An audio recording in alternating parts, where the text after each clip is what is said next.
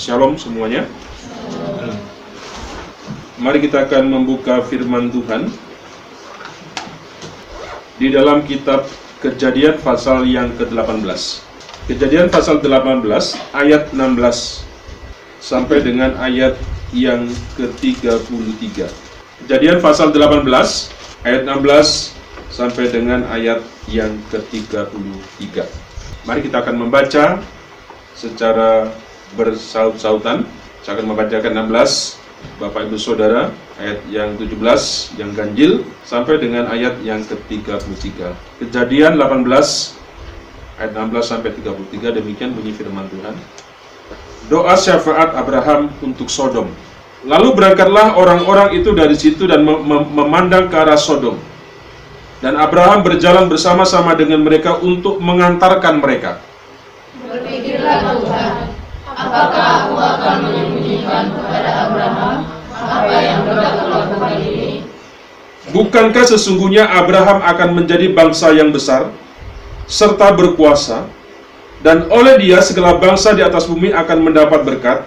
Sebab aku telah memilih dia supaya diberitakannya kepada anak-anaknya dan kepada keturunannya supaya tetap hidup menurut jalan yang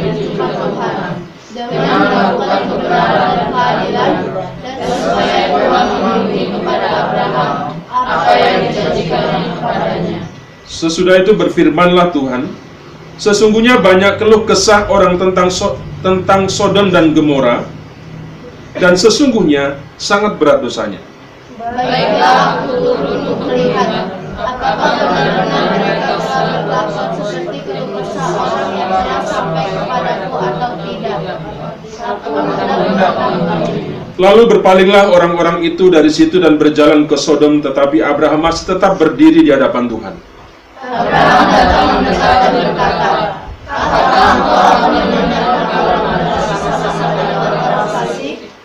Bagaimana sekir- sekiranya ada 50 orang benar dalam kota itu? Apakah kau akan melenyapkan tempat itu dan tidakkah kau mengampuninya karena 50 orang benar yang ada di dalamnya itu? Jauhlah kiranya daripadamu berbuat demikian, membunuh orang benar bersama-sama dengan orang fasik, sehingga orang benar bersama dengan orang fasik. Jauhlah kiranya dari demikian daripadamu, masakan hakim segenap bumi tidak menghukum dengan adil. Tuhan berfirman, Jika aku dapati 50 orang benar dalam kota Sodom, aku akan mengampuni seluruh tempat itu karena mereka. Abraham menyambut, sesungguhnya aku telah memberanikan diri berkata kepada Tuhan, walaupun aku debu dan lampu. Sekiranya kurang lima orang dari ke, ke 50 orang benar itu, apakah engkau akan memusnahkan seluruh kota itu karena yang lima itu? Firmannya, aku tidak memusnahkannya. Jika ku dapati 45 di sana. Lalu Abraham melanjutkan sekiranya puluh didapati di sana, firmannya, aku tidak akan berbuat demikian, karena yang empat puluh itu. Katanya, janganlah kiranya Tuhan murka kalau aku berkata sekali lagi. Sekiranya 30 didapati di sana, firmannya, aku tidak akan berbuat demikian. Jika aku dapati juga 30 di sana. Katanya, sesungguhnya aku telah memberanikan diri berkata kepada Tuhan, sekiranya dua puluh didapati di sana, firmannya, aku tidak akan memusnahkan karena yang itu. Katanya, janganlah kiranya Tuhan murka kalau aku berkata lagi sekali lagi saja. Sekiranya 10 didapati di sana, firmannya, aku tidak akan memusnahkan karena yang 10 itu. Lalu.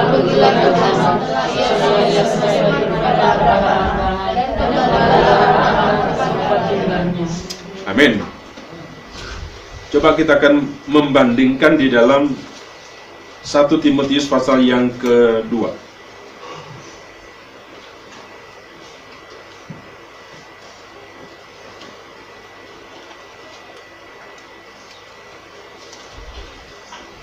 Satu Timotius pasal yang kedua.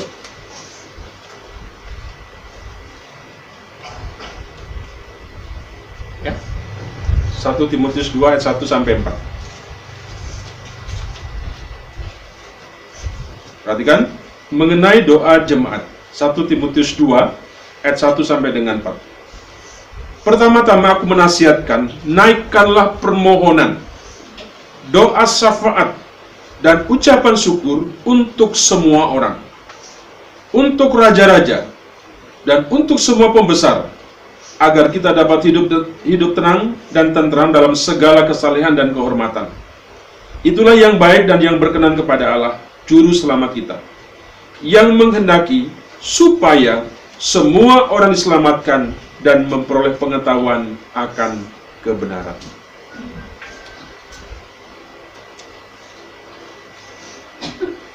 Bapak Ibu Saudara dikasih Tuhan, biarlah dua bagian ini menjadi satu dasar di dalam kita merenungkan tentang tentang firman Tuhan.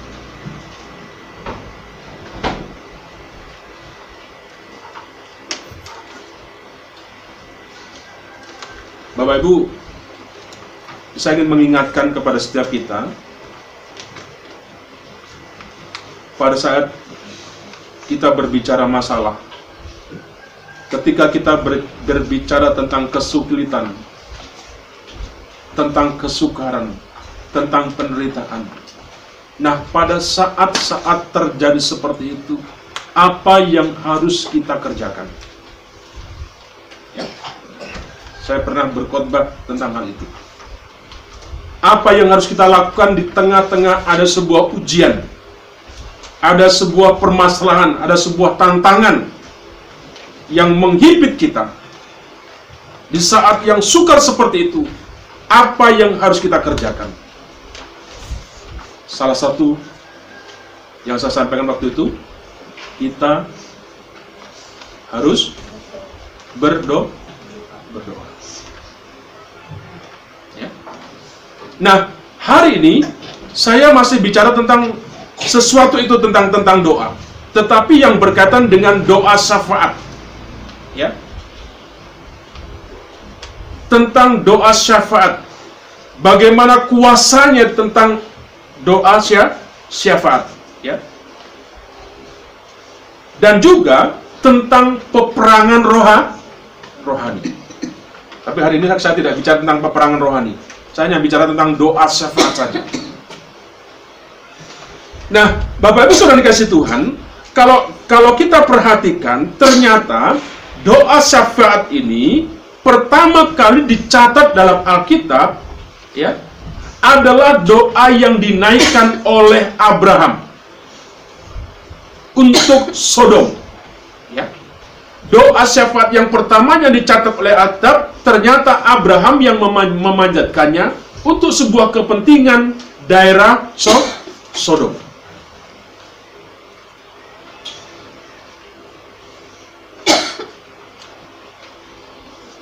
Tentunya kita diajak sebagai umat Tuhan, kita juga harus belajar untuk memiliki hati yang penuh kasih ilahi. Ini yang menjadi kuncinya. beberapa hari Bapak di di mana di di di, di Cisarua ini yang ditekankan hidup bersama dengan Tuhan senantiasa. Apa yang menjadi kuncinya? Kita harus memiliki hati yang penuh kasih ilah ilahi. Ya.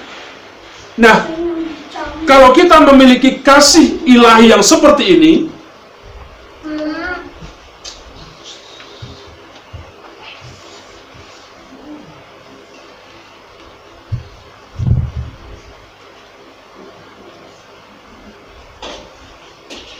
Ya, kalau kita memiliki hati yang penuh kasih ilahi ini, sehingga kita bisa menaikkan doa syafaat dengan benar dan memperkenankan Tuhan.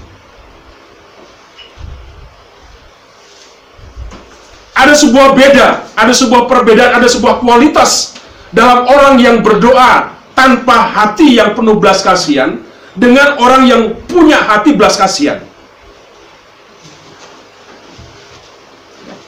Nah, pertanyaannya yang menjadi sebuah perenungan bagi kita, apakah kita berdoa dengan hati yang penuh penuh belas kasihan atau kita berdoa hanya sekedar sebagai sebuah rutinitas kita berdoa?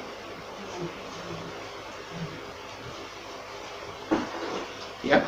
Nah, kita tidak akan bisa berdoa syafaat kalau kita tidak punya ha hati. Tidak punya hati yang yang Tuhan punya seperti itu.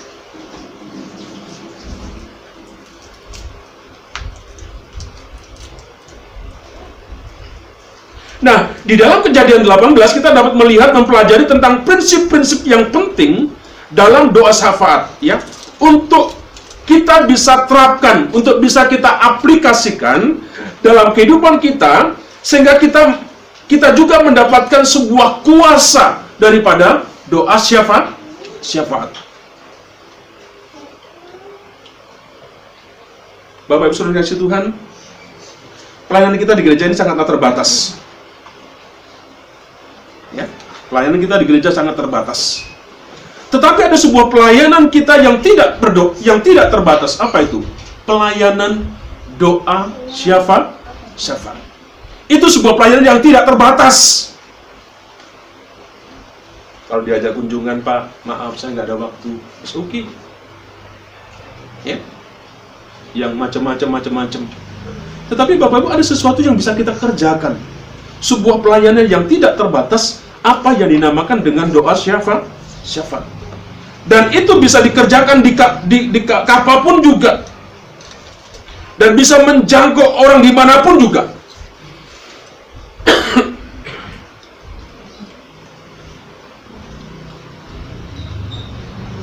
Kalau demikian, seharusnya setiap kita bisa mengerjakan pelayanan doa syafaat syafaat.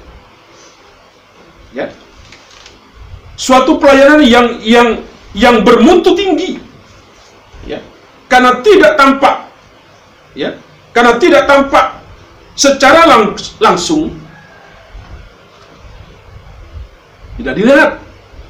Tadi kalau kita membaca, mungkin hidupmu baik karena ada orang-orang yang benar yang bersafaat tentang kehidupan kita. Kalau kita bisa, ya kan?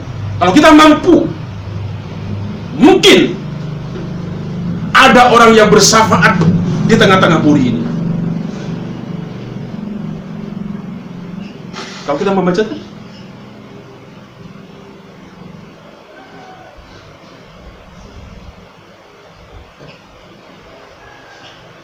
Nah, apa yang kita baca hari ini Bapak Ibu? Abraham menaikkan doa syafaatnya karena Abraham mendapatkan sebuah informasi tentang daerah Sodom, tentang daerah Gomora. Di situ dikatakan tempat ini begitu jahat. Dan dia mendengar bahwa Allah akan menghukum tempat ini.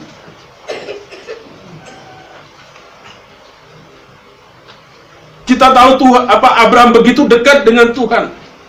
Kita tahu Abraham sangat erat dengan Tuhan. Sehingga Tuhan tidak ingin ya, menyembunyikan apa yang hendak dilakukan atas Sodom. Itu yang tadi dikatakan. Gak enak. Ada sesuatu yang mau, mau saya lakukan di tempat ini. Tidak enak Tuhan. Kenapa? Karena ada orang benar yang dia bersafaat. Kenapa? Tuhan melihat daripada Abraham. Makanya benar Bapak Ibu kalau kalau kita memartikan di dalam Alkitab dalam sejarah Alkitab, kalau kita menelisik tentang Alkitab, ya kan? Kadang-kadang orang berkata begini ya, untung kamu tuh anaknya itu, ya kan? Kalau enggak, udah habis lu. ya Bapak Ibu ya. Tapi sama. Kalau baik, juga orang tuanya. Leluhurnya kira-kira yang, di, yang di, di, di, diingat. Coba kalau dia tidak anaknya itu. Aku sudah tidak mau. Tapi kalau tidak baik, juga sama. Sama. Enggak lah. Kenapa? itu orang tuanya begini. Sama. Ya. Nah, Bapak Ibu, dalam perkara di sini Tuhan mau mengerjakan sesuatu kepada Sodom dan Gomora tidak enak hati. Karena Abraham, karena Abraham. Ya.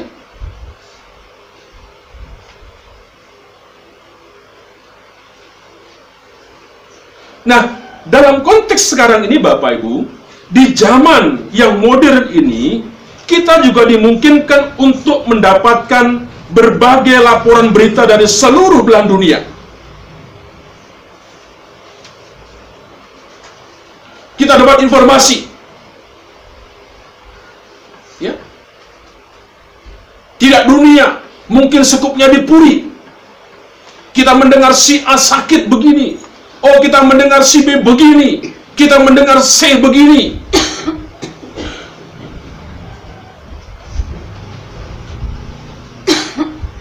Bapak Ibu Saudara di Tuhan, kalau kita mendengar seperti itu bukan sebuah kebetulan. Kalau Pak Pendeta share tentang tentang tentang tentang di warta kita tentang di apa di grup kita, itu bukan sebuah kebetulan saat Pak Pendeta ingin berbagi kepada setiap kita. Ya.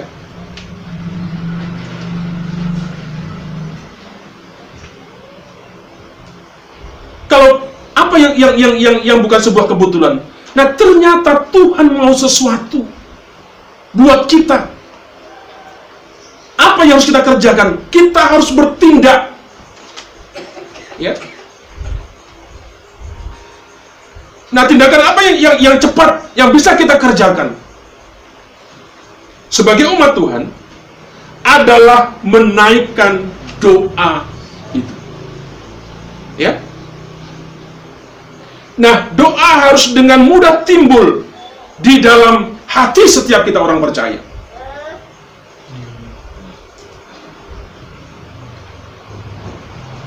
Tapi beda. Tapi itu itu itu, itu tidak dipuri. Itu di luar perempuan puri. Kalau dengar berita sesuatu tentang tentang apa saja, wah rame dibicarakan. Wah kasihan ya keluarganya si A, si B. Wah dasar bapaknya, mamanya begini, begitu, begitu. Ya, tidak ada satu beban nangis di hadapan Tuhan. Tuhan aku dengar tentang keluarga si A begini Tuhan.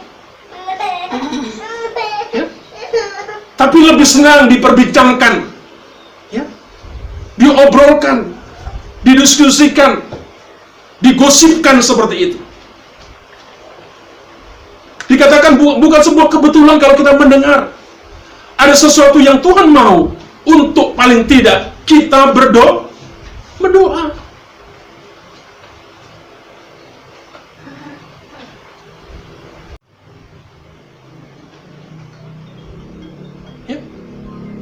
Pak, daerah di sini sulit. Sulit sukar. Apa yang kita buat? Apa yang kita kerjakan untuk sesuatu yang sulit?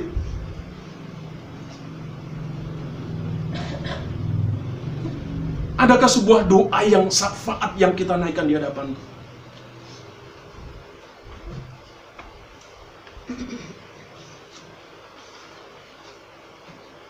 Jujur Bapak Ibu, kadang kadang kita tidak jauh berbeda dengan orang-orang yang dunia.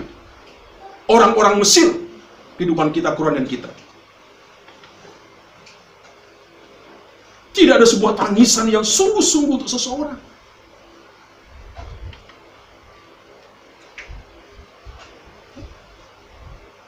Ngapain pak boro-boro bikin orang lain? Saya sendiri kok susah.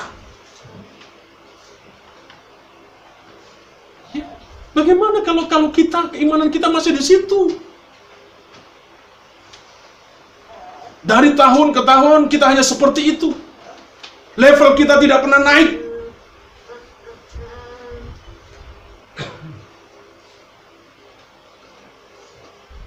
Tuhan mau sekali lagi Bapak, ketika kita mendengar ada sebuah maksud supaya kita ini berdoa.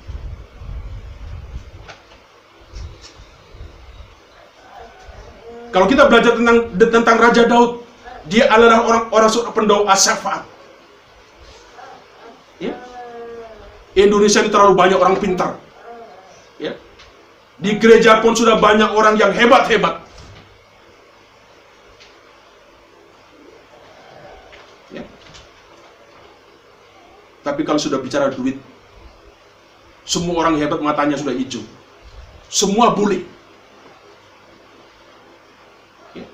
Bapak Ibu, ada sesuatu yang yang yang yang yang penting saya ingin mengajak kepada setiap kita. Daud adalah seorang pendos, pendoa syafaat. Hatinya dipenuhi dengan kasih. Sehingga saat dia mendengar kabar celaka yang menimpa musuhnya, dia langsung menaikkan doa di hadapan Tuhan.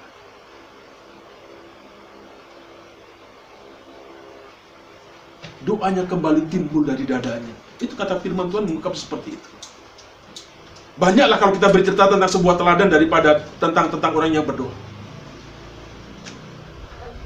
Bapak Ibu, saya percaya hari ini kita dipenuhi dengan banyak berita-berita ya yang menyedihkan yang terjadi di sekeliling kita. Inilah sebuah kesempatan bagi kita umat Tuhan untuk bertindak.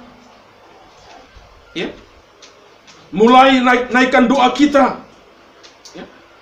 Roh Kudus pasti bekerja di dalam kehidupan orang beriman dan memberikan suaranya yang, yang lembut.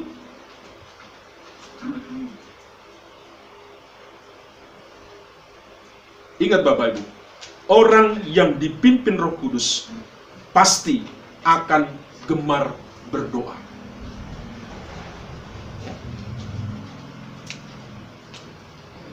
Orang yang dipimpin Roh Kudus, dia senang berdoa. Bukan dengan semua semua karunia yang macam-macam seperti tidak. Ya. Kenapa? Karena Roh Kudus akan memimpin kita untuk berdoa. Berdoa. Ini kesempatan bagi kita. Kalau sebenarnya kita tahu bahwa kita harus mendoakan seseorang, namun kita diam saja, maka itu akan menjadikan kita berdo berdosa. Kalau ada orang-orang berterima, Bapak Ibu, terima kasih ya untuk doanya, Bapak Ibu sudah mendoakan kami. Yang seharusnya itu tidak layak bagi orang yang tidak mendoakan. Dan harus langsung langsung menangkal, itu bukan saya, itu bukan saya.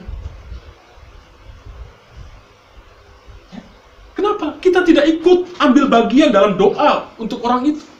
Tetapi orang itu berterima kasih. Karena gitu kan? Tapi kita tenang saja. Hati kita main tidak, nggak ngaruh. Ya. Coba perhatikan Yakobus 4 ayat, ayat yang ke-17.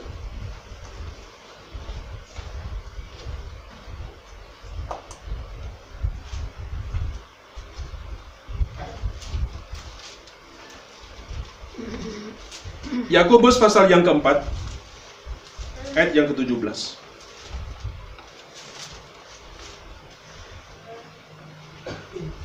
Mari kita baca bersama-sama. Yakobus 4 ayat 17 34. Jadi, jika seorang tahu bagaimana ia harus berbuat baik, tetapi ia tidak melakukannya, ia berdo berdosa. Kalau engkau tahu ya tentang sesuatu yang baik, tetapi engkau tidak mengerjakan, engkau berdo berdosa. Ya. Jika seseorang tahu bagaimana ia harus berbuat baik, tetapi ia tidak melakukannya, ia berdo berdosa.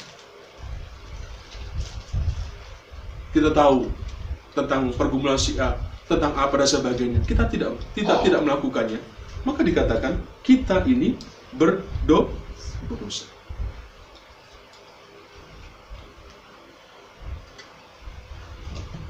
Bapak Ibu dikasih Tuhan, ternyata Tuhan mengizinkan kita mengetahui sesuatu untuk melihat bagaimana respon kita ketika menyikapi tentang hal itu.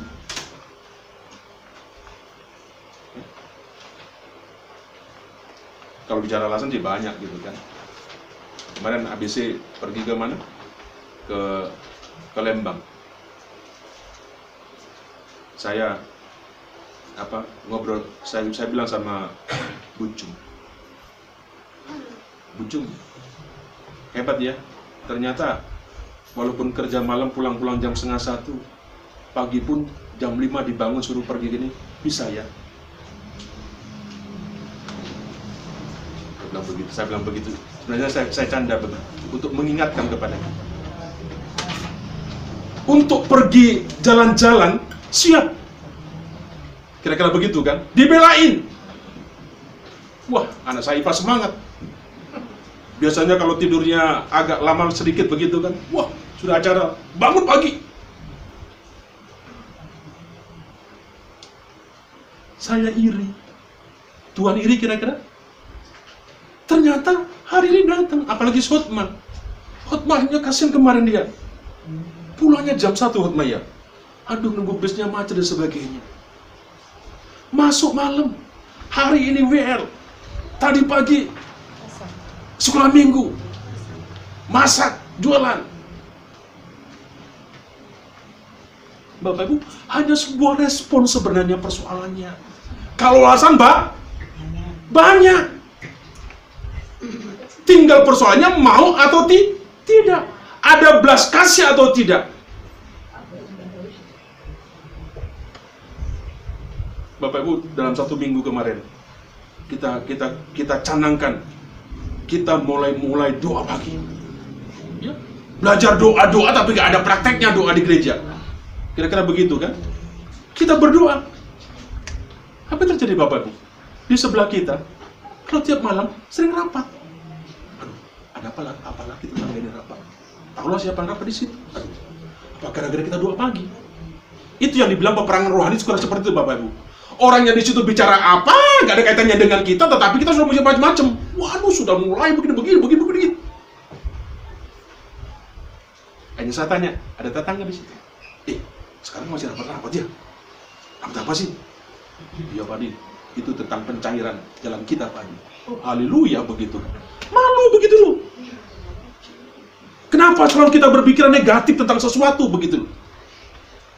Ya kan? Nanti kalau begini, nanti kalau begini, nanti begini.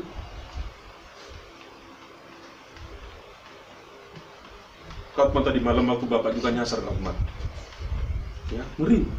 Hanya ibu katanya dengan ceritanya, Pak sebenarnya saya diam tadi karena tempat yang kita lewati ngeri Pak. Maksudnya apa? Ini banyak begal rampok di sini. Kita ingin balik waktu Karena ada ada beberapa anak kita di situ yang di sana masih termasuk mama kita gak enak pulang, ingin balik.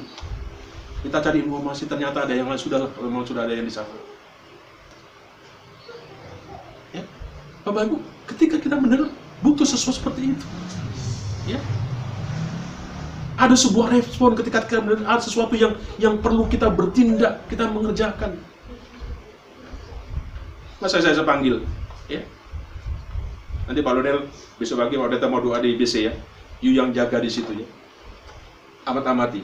Iya, cari kerjaan. Saya bilang mau diapain terserah. Saya bilang begini. Yang penting kita melakukan hal yang benar saja. Nah, Bapak dikasih Tuhan, ternyata ya, suka atau tidak Bapak Ibu, ujian akan menyatakan seperti apakah karakter rohani kita ya, ujian yang kita dapatkan, yang kita temui akan menyatakan seperti apakah karakter rohani kita.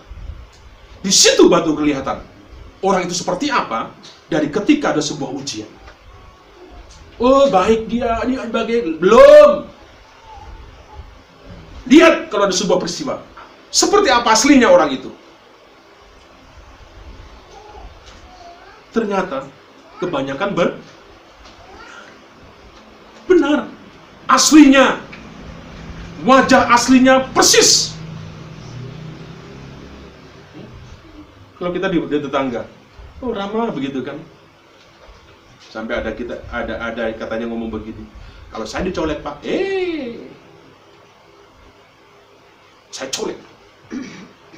Dia beli saya bayar pak. Kelok kalau begitu. Iya kan? Ini Kristen atau apa ini begini? Apa ini kalau nangis di hadapan Tuhan? Maka saya bilang bersyukur orang puri itu nggak nangis tentang sesuatu yang di sini. Takut. Pak kita bisa melihat ada ada ada yang lewat gitu kan. Dalam hati saya serius begitu kan Tuhan.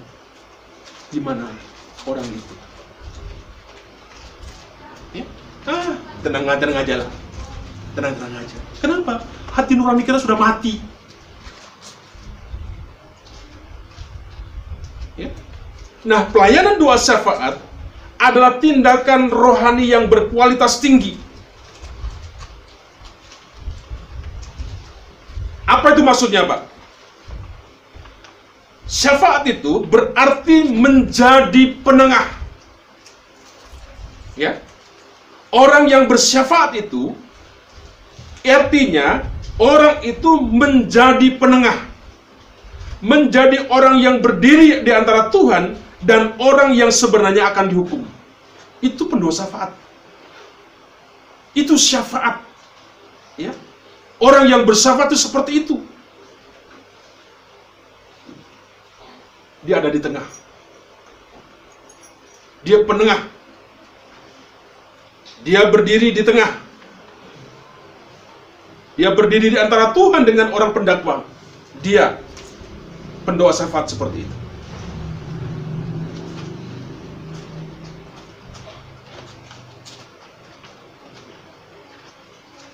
Bapak Ibu, lihat tentang kasus apa yang dialami oleh oleh oleh bangsa Israel. Saat Tuhan memberitahu bahwa Musa ya bahwa bangsa Israel akan dihukum. Apa yang dilakukan Musa? Yang dilakukan Musa adalah mendoakan bangsa Israel. Ya. Musa menjadi penengah di antara Tuhan dengan bangsa Israel.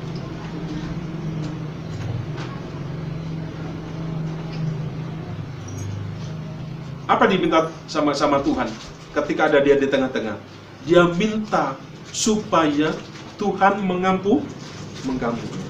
Supaya Tuhan mengampuni bangsa Israel dan merelakan, bahkan perhatikan Bapak Ibu ya, tidak hanya minta pengampunan saja kepada Tuhan, tetapi minta kepada Tuhan namanya dihapus dalam buku kehidup kehidupan. Perhatikan keluaran 32 ayat 32.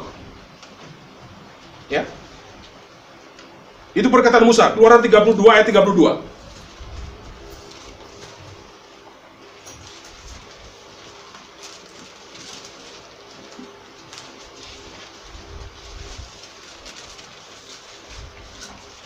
Keluaran 32 ayat 32. Tetapi sekarang kiranya engkau mengampuni dosa mereka itu dan jika tidak hapuskanlah kiranya namaku dari dalam kitab yang telah kau tu- tulis. Aduh, kalau ada orang-orang seperti anak-anak Tuhan seperti ini, luar biasa.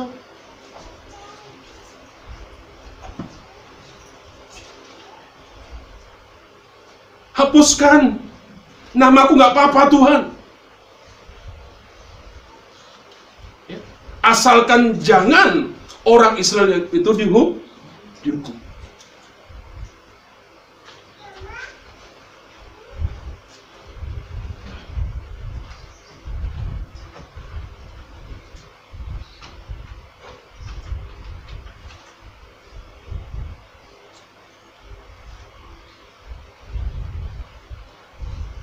Bapak Ibu, ini menarik. Ini menantang kepada setiap kita. Musa meminta kepada Tuhan. Ya. Tidak hanya sebuah pengampunan, bahkan dia rela namanya dihapus. Ya. Ah, kalau gitu, kalau tidak tahu kalau kita bagaimana, sedikit harga diri kita sudah rendek. Bebelan kita sudah bosan capek.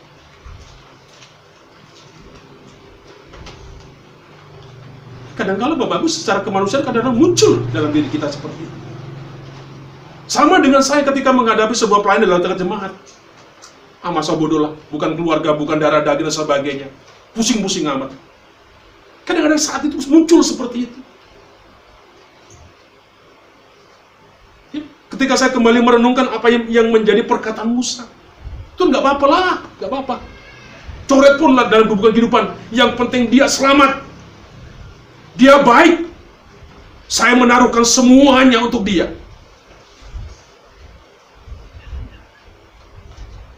Itu harus menjadi sebuah gaya daripada kehidupan kita orang-orang percaya. Ya. Yang sedikit ngambek, sedikit ngambek. Bentar lagi tahun kita sudah mulai berubah. Tahun kita sudah mulai mulai baru.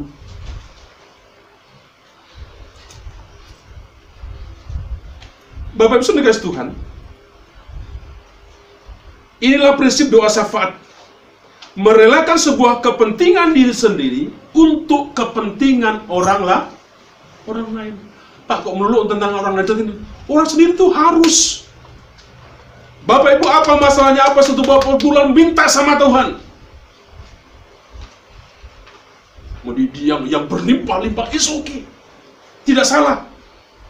Tapi jangan hanya seluruh tentang aku aku Tuhan berkati katanya pendeta Kemar berkati suamiku berkati anakku dalam nama Yesus amin. Ya. Berkati perjalananku berkati ini begitu amin. Tidak pernah tengok dengar temannya walaupun diceritain seribu kali mungkin ceritanya di kita besar besar pada ngomong gitu tapi nggak ada yang kita bawa dalam doa kita.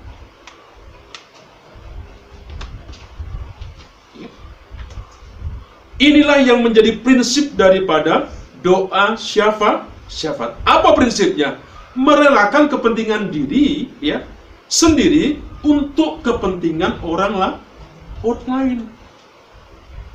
Nah, merelakan waktu kita untuk menambah jam doa kita dan itu kita akan lakukan untuk kepentingan orang lain dan bukan untuk kepentingan diri sendiri. Sendiri. Bapak Ibu yang doa pagi, jangan UPD, yang Bapak Ibu tidak doa pagi, jangan kemudian minder. Tidak. Ya. Silahkan Bapak Ibu mau doa di rumah, mau ber ber bersama-sama, silahkan.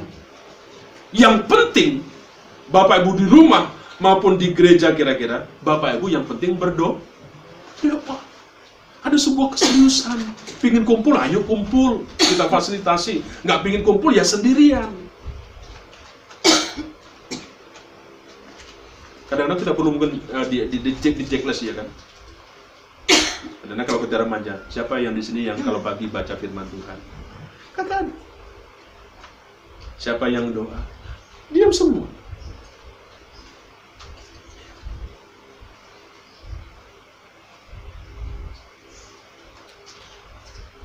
Ada pengerja waktu saya berkunjung selalu kalau kayak ngantar ibu saya berkunjung ke, tempatnya satu pengerja. Di pengerja itu ada ada beberapa pengerja setiap datang saya pasti tanya hari ini apa yang didapat oleh firman Tuhan? Yuk bagi yuk kita kita sharing. Karena karena dibuatkan kopi jadi kita ngobrol.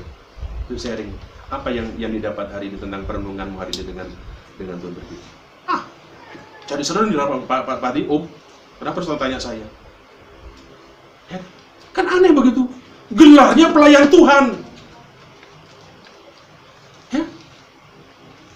Sandangan itu tetap mau pada kita. Tapi tidak ada sesuatu yang dia dapat. Bagaimana nanti ketika dia melayani jemaat ditanya. Karena hari ini apa yang dapat karena? Aduh nggak tahu ya. Saya lagi sibuk. Iya, tapi senang dibilang pelayan. Pendeta, PDM, PDP dan sebagainya. Kita bisa berbagi. Tadi pagi ada sesuatu yang Tuhan ajarkan kepada saya. Ya kan? Coba bagi seperti itu. Dari, daripada ngobrol tempe tahu, tempe tahu, tempe tahu. Sebenarnya apa? Ada sesuatu yang maju gitu dalam dalam perorangan kita seperti itu.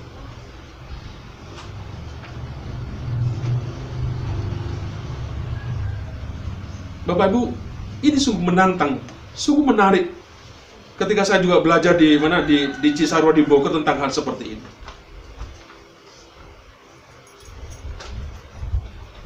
Kuncinya tadi punya hati yang mengasihi. Ya. Kalau tidak punya hati yang sulit. Maka beberapa doa itu, aku percaya Tuhan akan berdiri gereja. Begitu. Ah yang benar bang, ya begitu. Sini sulit, kira-kira begitu. Emang dia selalu berdoa begitu. Aku percaya di sini ada gereja. Gak lama lagi ada gereja. Dia sudah sudah bernubuat kira-kira seperti itu dalam doa.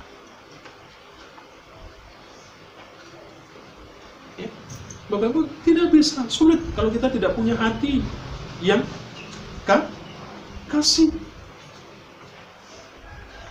Nonton film kalau apa apa uh, Jumat Agung, karena kan ada TV di TV gitu kan.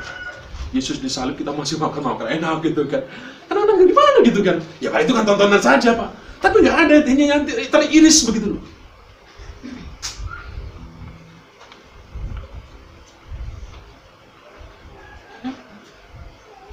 apalagi jenderal-jenderal yang get-get di, di, dibunuhin. Nonton sambil kita makan enak gitu kan. Iya ya kasihan ya kasihan begitu coba itu sih siapa sih ini, ini begitu. Ya ampun Tuhan. Itu bisa melanda kita seperti itu. Ya. Bapak Ibu doa syafaat bukanlah sebuah pelayan dilakukan untuk mendapatkan puji pujian. Ya bukan untuk mendapatkan sesuatu yang apa ya kerjaan yang tanpa pam, pamrih. Nah, saat Abraham menaikkan doanya untuk Sodom, tidak ada pen, satu pun penduduk ya yang tahu akan apa yang dikerjakan oleh Abraham. Tidak tahu. Karena suatu pekerjaan yang tersembunyi seperti itu. Ya. Bahkan Alkitab tidak mencatat bahwa Lot mengetahuinya, ya. Lot dan anak-anaknya tidak pernah tahu bahwa Abraham telah berdoa untuknya.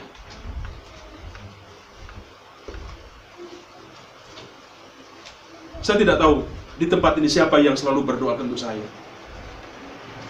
Saya, saya tidak tahu Bapak Ibu mungkin Bapak Ibu tidak tahu siapa yang selalu bersafat dengan dengan dengan, dengan kita seperti itu.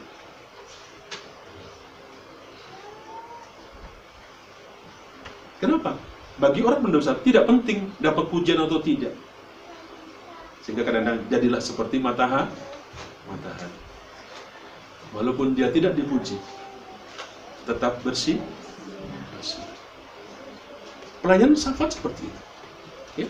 Demikian pula kita saat kita menaikkan pokok doa syafaat kita, tujuan kita yang terutama adalah untuk menolong orang yang kita doakan itu tanpa orang itu harus tahu bahwa kita sedang mendoakan mendoakan. Tidak, tidak dalam rangka seperti itu. Ya. Inilah pelayanan yang bisa dilakukan secara tersembunyi sehingga sehingga hanya Allah saja yang benar-benar tahu sampai di mana kita mengasihi sesama kita. Kita tahu engkau punya hati tentang gereja ini. Engkau punya hati tentang pelayanan di sini. Engkau punya hati keterbabanan satu dengan yang lain di tempat ini. Hanya Tuhan yang tahu. Ya.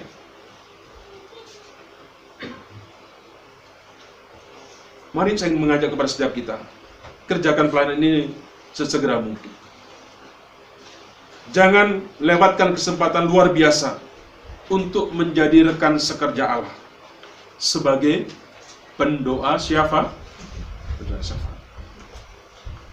Hari ini negeri kita, ya kan? Kemarin waktu pertemuan dialog, saya ngomong sama Pak Kemenak, Pak Kemenak, untung Pak Kemenak di Kerawang ini tidak diomongin dengan tokoh-tokoh agama. Kenapa Pak Di? ternyata Pak Kenak nggak ngerti gitu kan, nggak membaca gitu. Tapi ada siapa yang yang, yang bilang tentang begitu. Tahu nggak Pak? Pak Menteri Agama lagi di persoalan dengan omongnya Pak, omongannya seperti ini. Kemenak itu bukan apa kementerian kantor agama Islam, tetapi kementeriannya semua agama. Saya bilang Pak, Pak Menteri itu lebih duluan Bapak statementnya Oh iya Pak Di, Pak Di. Bapak di persoalan di Kerawang. Tapi di Menteri Bapak Ibu, Bapak, Menak, saya di persoalan. Oh gitu Pak Di. Gimana kita berbeda sekarang ini di Kerawang? Sangat-sangat tidak seperti itu. Silahkan datang. Ya, kita datang. Bahkan tempat aula di Kemenak Bapak seumur saya hampir 20 tahun di sini, ya, belum pernah Kemenak itu ada nyanyian di gedung aulanya. Pendeta kumpul dan nyanyi di situ. Ibadah di situ baru tahun-tahun ini saja.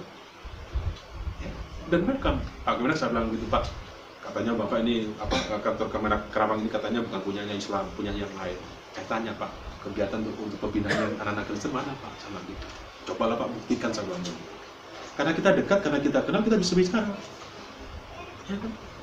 Kemarin saya, saya lihat Pak di sini, apa waktu saya lewat di Bridge Hotel ini, saya lihat ada pampangnya pembinaan tentang apa santri, tentang apa penyuluhan pranikah saya bilang, mana yang Kristen Pak dibuat, tolonglah Pak dibuat seperti itu. Bapak Ibu, maksud saya Pak, kita banyak tahu apa yang sedang digulirkan pemerintah. Perlu sebuah syafaat daripada kita. Ya, sampai cadar pun sekarang tidak boleh. Maksudnya PNS, ya sebenarnya yang dia yang lima itu yang di PNS gitu loh ya. Bukan yang yang yang apa yang bukan bukan pegawai maksudnya kan. seperti itu kaki apa setelahnya nyingkrang nyingkrang begitu juga nggak boleh tapi itu sebenarnya untuk PNS bicara seperti itu ya, perlu sebuah dukungan ya Menteri Dalam Negerinya sudah dibuat seperti itu Kemenaknya seperti itu hukumnya sudah seperti itu sudah sudah sudah mau dibawa negeri tidak ada yang mulai intoleran intoleran ya. HKBP wah kemarin di apa di pertemuan kita yang kesannya agak tanda marah-marah Pak Ferry Siregar. Pak kami di gereja, di gereja di HKBP Cikampek di pos pelayanan Pancawati sudah jutaan saya keluarkan uang. Saya bilangnya tuh, iya gereja itu punyanya orang punya duit yang gak punya gereja nggak akan bisa bangun duit. Bapak Ibu sedih. Kenapa saya tidak menyepelekan semangat kita? Ratusan juta di, dikucurkan untuk lingkungan mereka di sana. Kita apa? Itu yang kadang saya berdoa Tuhan, apakah gereja ini punya orang kaya yang punya duit? Bagaimana dengan kami? Iya, tapi kalau mau ngenteng gitu ya nggak kan? Kira-kira begitu lah. Mari Bapak Ibu saya ingin mengajak kepada setiap kita. Ini sebuah pelayanan yang tersembunyi, yang tidak yang bu, tidak butuh satu pujian, tidak butuh suatu, satu sesuatu yang yang yang di, apa yang digembar-gemborkan tidak. Tetapi Bapak Ibu bisa mengerjakan itu. Ketika kau mendengar sesuatu yang tidak baik atau yang yang baik sekalipun, saya mengajak kepada setiap kita, mari kita menaikkan doa syafa syafa. Dan saya tidak mau, tidak mau kalau kita jemaat yang Bapak gembalakan ketika mendengar diperbincangkan. Maaf kalau mungkin saya akan berkata kasar kepada Bapak ini. Tidak untuk diperbincangkan, tetapi untuk dibawa pulang. Untuk menjadi sebuah doa kita secara pribadi. Anak-anak kita banyak yang masalah. Ya, Bapak Ibu, tidak bukan cukup begini, begini, begitu, tidak. Tangisan kita di hadapan Tuhan. Ya, sampai dia kembali.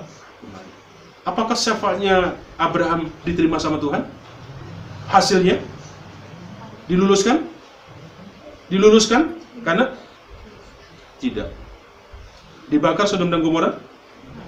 Hah? Dibakar nggak Sodom dan Gomora? Lu ada syafaat. Kenapa syafaatnya Abraham tidak diterima? Kok tidak dikabulkan? Tidak penting. Hasilnya seperti apa tidak penting. Tetapi yang penting bagi kita adalah sebuah proses. Prosesnya. Apakah nanti jadi atau tidak? Tuhan melihat bagaimana setiap kita punya sebuah keterbebanan. Ya, punya sebuah hati untuk bangsa, untuk setiap kita, dan juga untuk orang lain. Orang lain.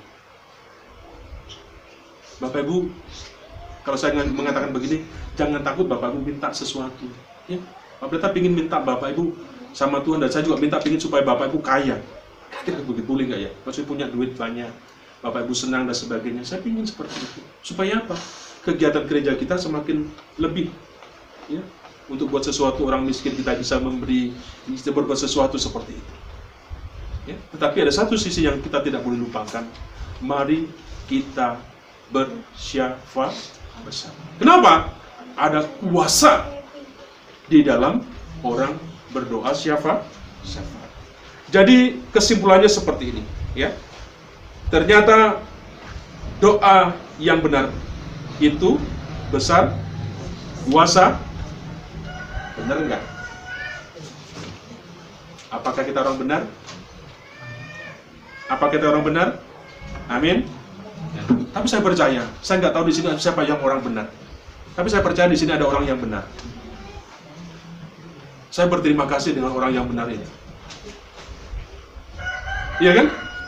Kenapa? Doa orang benar besar kuasa kuasanya. Doa syafaat yang dinaikkan orang benar pastilah juga besar kuasa kuasanya. Pak, kalau nggak nggak benar jangan berdoa Pak ya, nggak duka. Nah, harus minta di, diminta diampuni kira-kira begitu ya. Kuasa dosa tidak hanya dapat dilihat pada hasil akhir doanya, tetapi sebenarnya ya lebih ditekankan pada proses prosesnya. Nah, karakter is- i- kasih ilahi dalam diri kita semakin ditumbuhkan saat kita menaikkan doa syafa, syafa, kasih. Itu menjadi satu kuncinya. Belajar bertindak seperti Tuhan bertindak. Bukan lagi mementingkan diri sendiri, melainkan belajar untuk mengasihi orang lain seperti mengasihi diri kita sendi sendiri. Karakter ketekunan kita juga semakin diolah sehingga kita belajar terus berdoa dalam kesetiaan ya. Nah, biarlah apa yang saya sampaikan hari ini Bapak Ibu sungguh-sungguh mengajak kepada setiap kita. Saya ingin grade kita mulai naik. Level kita mulai mungkin naik bersama-sama. Kita belajar. Nanti kalau tahunnya berubah, kita pun juga beru berubah. Mari kita kerjakan. Kita membuka setiap pagi doa pagi. Kalau Bapak Ibu silakan mau datang silakan. Kalau tidak mau doa di rumah ya silakan. Yang penting saya ingin mengajak pada setiap kita, mari kita berdoa. Siapa? Siapa? Dialah Indonesia yang kita cintai ini seperti apa yang menjadi cita-cita para pendahulu kita. Biarlah kota kita, tempat kita tinggal bersama-sama tempat ini, karena doa-doa yang kita naikkan di hadapan Tuhan, tentunya sesuatu yang baik yang terjadi di tempat ini. Tempat ini. Mari kita tunduk kepala, kita berdoa bersama-sama.